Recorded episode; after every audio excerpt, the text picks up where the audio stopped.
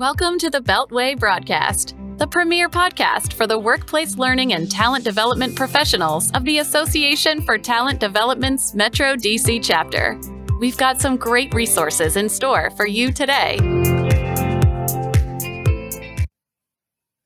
Hello, fellow ATDers. I'm Christina Eanes, the Vice President of Marketing and Communications.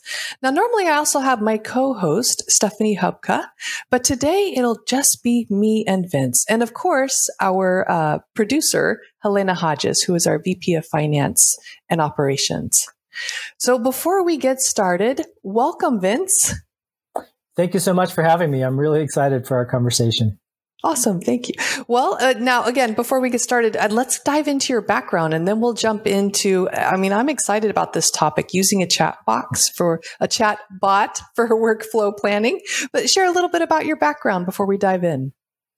Yeah. So I am a technologist. Uh, I love building technology, although, um, I went to, I went to university for music. oh, so, wow. Yeah. So I was a musician. I actually played the trombone. And um, actually, you know, there's some really interesting studies about how musicians and technologists have a lot in common. Just you know, thinking about multidimensional things. And yeah. Um, so after I finished, uh, no one really told me, Christina, that musicians don't make a lot of money. It's really hard to support a family as a musician, especially as a trombonist. Uh-huh. So, long story short, I um, after my college degree, I got into tech in the mid 90s, fell in love with it. I found that building technology, you can be just as creative as the creativity in as an as an artist. Um, so I've been spending the last 25 years or so building technology, building software, and building companies along the way. I love that. Yeah, I know it's it's seemingly two separate things. Like I started out in violent crime analysis and then I do professional development. So and it seems like two totally unrelated things. So I totally relate that there are a lot of connections. And isn't there like a, a, a mathematical basis for music as well? Yeah, yeah, that's a yeah. lot of where there's some comparisons, especially if you like think about orchestrations and all the different voices and you know everything yeah, there's a there, that's a whole different podcast that we can get into. I know, huh? whole other thing. Well, so let's get into the topic at hand. Uh, first of all, for those of us that are uh, just regular, everyday TD professionals, what exactly is a chatbot?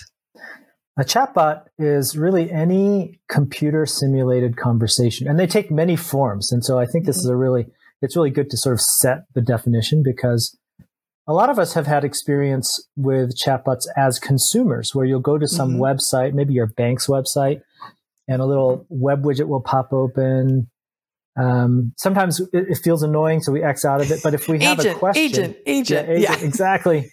um, so you know that's a use case where a company's trying to just try to save some money and also help yeah. get an answer, auto, you know, through automation. A lot of chatbots that that we'll be focused on talking today are not that type of user experience. Um, so you, you can have a chatbot anywhere a human uses a messaging channel. So if you think about mm. in the United States, you know, it's common for us to use SMS, to use, you know, Facebook Messenger, to use yeah. Instagram Messenger, anywhere you can. I use Zoom or, you know, Microsoft Teams, anywhere you can message someone else you can have a computer also message someone else.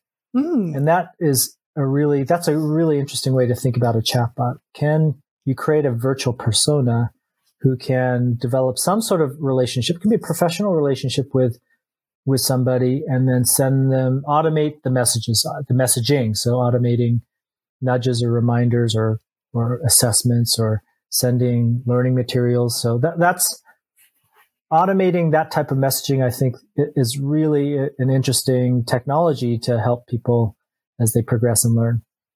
Nice. Now, before we uh, get into all the benefits and stuff, let's let's identify what exactly is uh, workflow learning. How we're using it today. Yeah. So, from my perspective, um, it's so I'm I'm in the middle of doing a task. I'm in the middle of my job, and um, so the way the way that I view that term, and this is a, a, probably a biased view, is that if I get stuck or I need some help, or I'm hesitant, um, or maybe I'm doing a task in a way I know it's not supposed to be done, but it's the way I'm comfortable doing it. Mm-hmm. So any of those sort of friction points when I'm trying to do my job, I need some help. I need some learning and a real time on demand learning. And that can come in lots of forms. It could mm-hmm. come like I could, if I'm working in a call center, I could lean over and ask my neighbor. I could call my supervisor over. Mm-hmm. Um, but that's kind of the definition of I'm in the flow of work and I need some help. Okay. I love it. So let's put them together. Chatbots for workflow learning. So let's start with um, what do you think? The benefits? I think, oh gosh. So, um, if you, so I think you have to imagine a scenario and the scenarios can be different based on the type of, um, type of job that you have. So mm-hmm. if I'm, um, so let's say that uh, I'm a new hire and I'm, I'm, I think we all can relate to that. We all were new yeah. hires at one point and, you know, we're eager. We want to make sure that uh, we, that people know that we belong, that we deserve this job and so imagine that scenario and you're on a conference call, one of your very first conference calls on your first week of work. And people are starting to use, you know, all these unfamiliar terms, maybe acronyms. We all are in oh, industries yeah. where there's just too many acronyms. Mm-hmm. So as a new hire, am I going to like stop the conference call and say, wait a minute, I don't know what these acronyms mean? of course, you know, we're not. We're going to like hopefully catch up later. Yeah. So imagine in that scenario where you knew that your company offered a chatbot on Microsoft Teams or something where it's on your desktop, you could just quickly type in what is that mm. acronym and and in the flow of that conference call, you're getting the immediate answers from the chatbot. I don't have to interrupt anyone. I don't have to go Google anything. It's just right there. And I know that because it's the company's chatbot that the information is correct.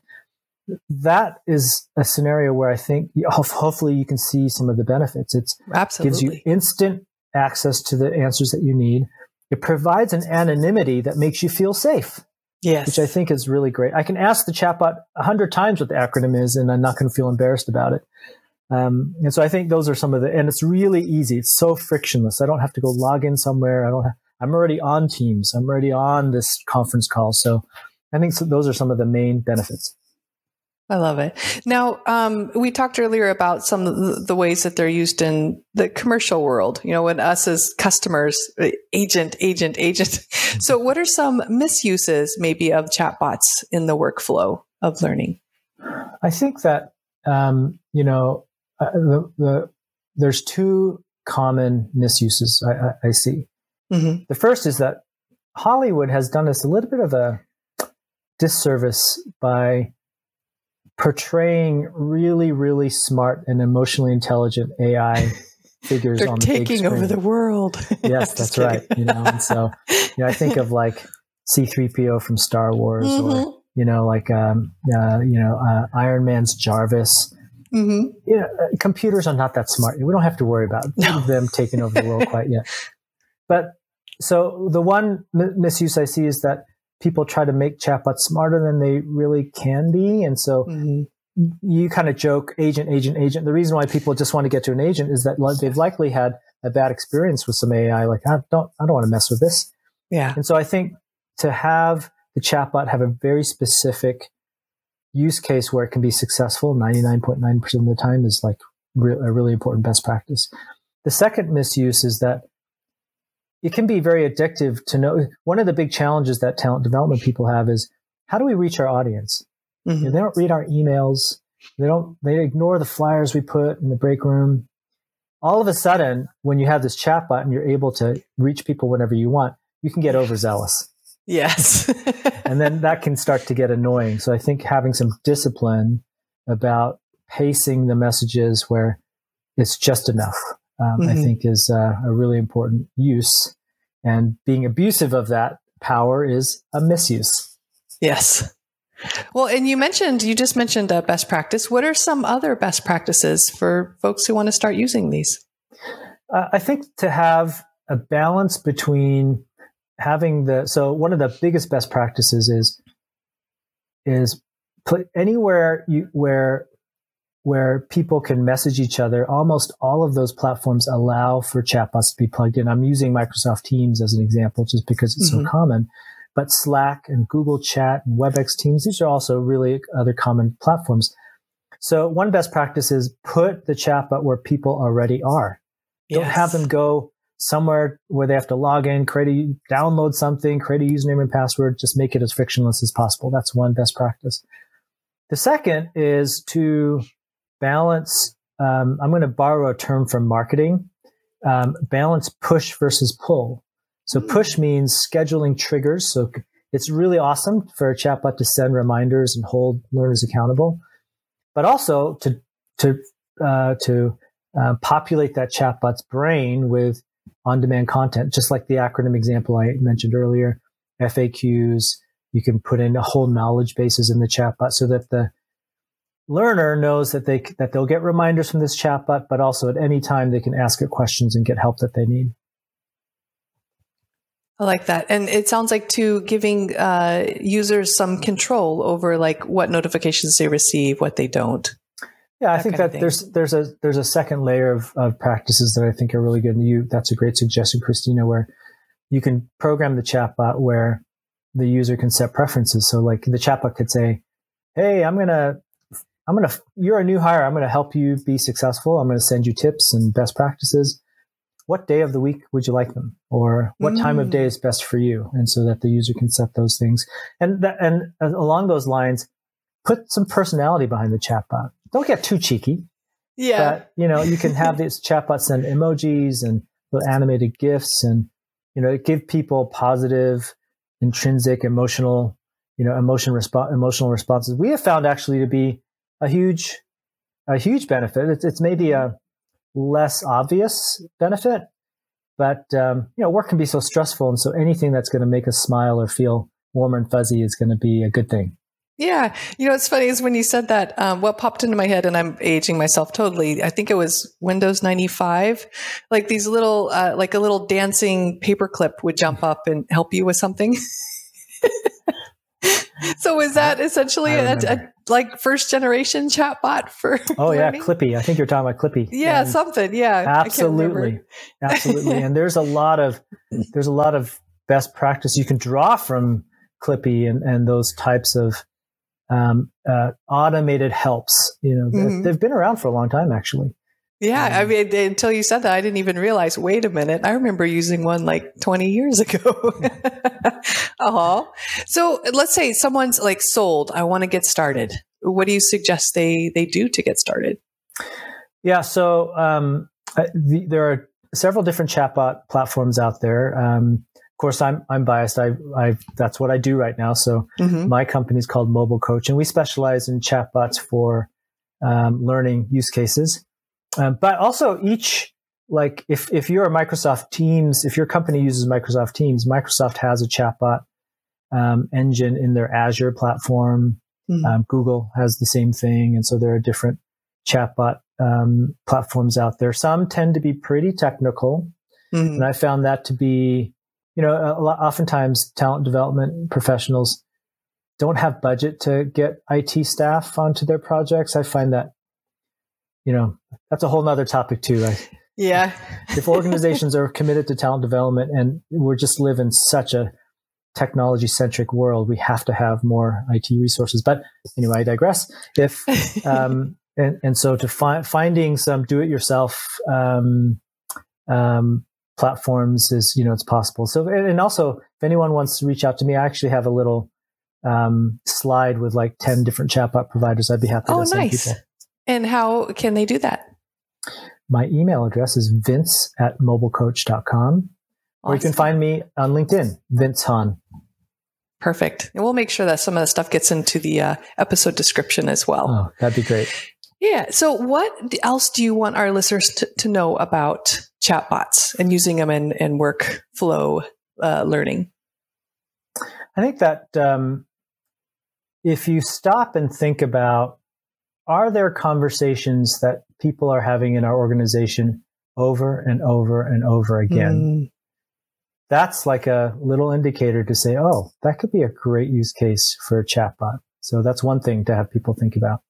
The second thing to have people think about is if I could clone myself, and help the people that I care about. You know, what, what kinds of things would I be doing if I just run out of time? Um, that's another a great indicator that where a chatbot could be helpful. Chatbots aren't going to be uh, end all be all for all things, but those are two good introspective questions to ask yourself. Ask yourself, and if there if there are pain points, if you start if you feel pain when you ask yourself those two questions, then you might be ready to, to implement a chatbot. Oh, I like that. Now, what else I was thinking as you were talking? Um, what, and I know you shared a little bit of the onboarding, which sounds amazing. What is the best use of a chatbot that you have seen? If you had to oh, choose. Oh boy. Um, well, I, I think uh, you know, in the age of this great resignation and the age where mm.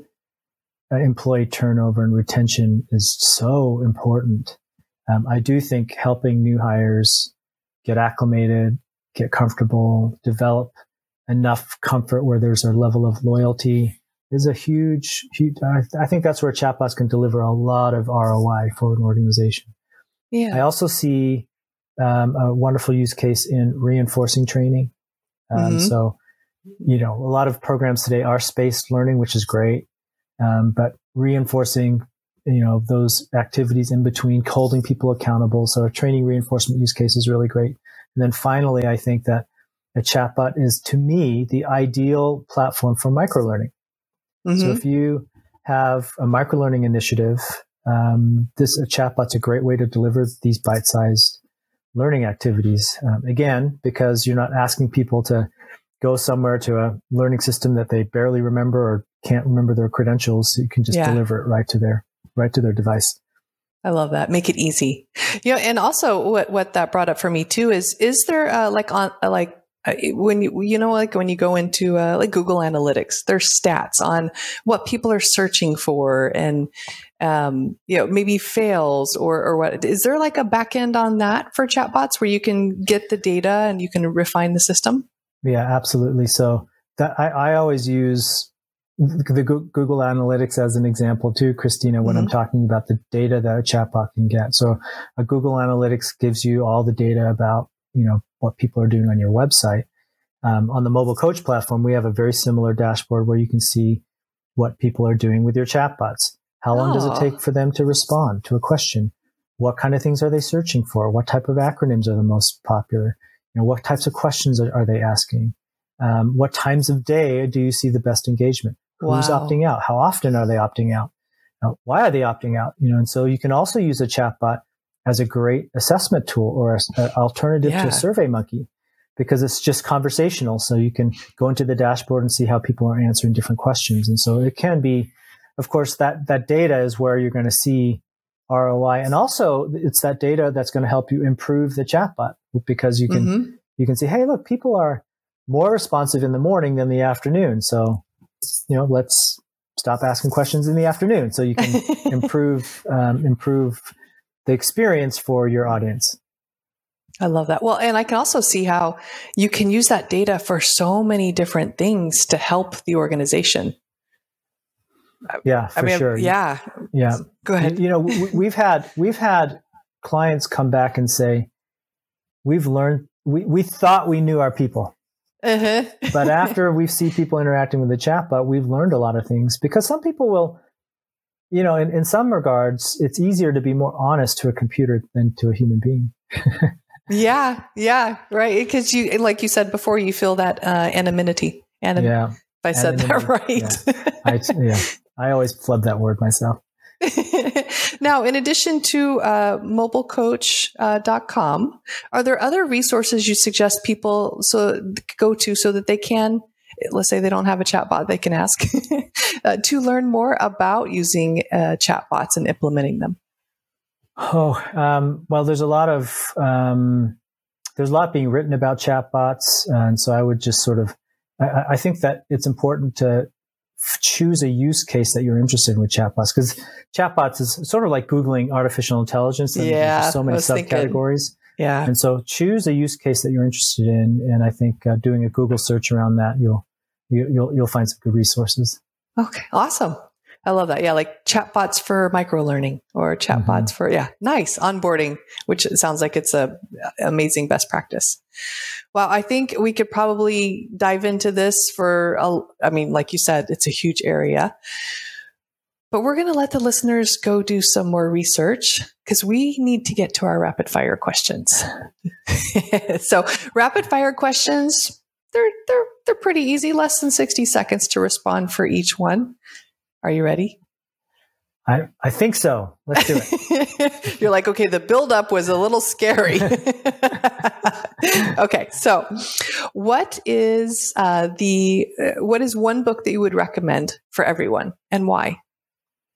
Uh, so this one I've always uh, so this one is an easy one for me. It's there's a book called Daniel uh, by Daniel Kahneman called Thinking Fast and Slow. Yes. Um, and yeah, and I I first read it. Oh gosh, maybe 10 years ago. Mm-hmm. Um, and I've read it a couple times since, and it's just a marvelous resource to help. Human beings are weird.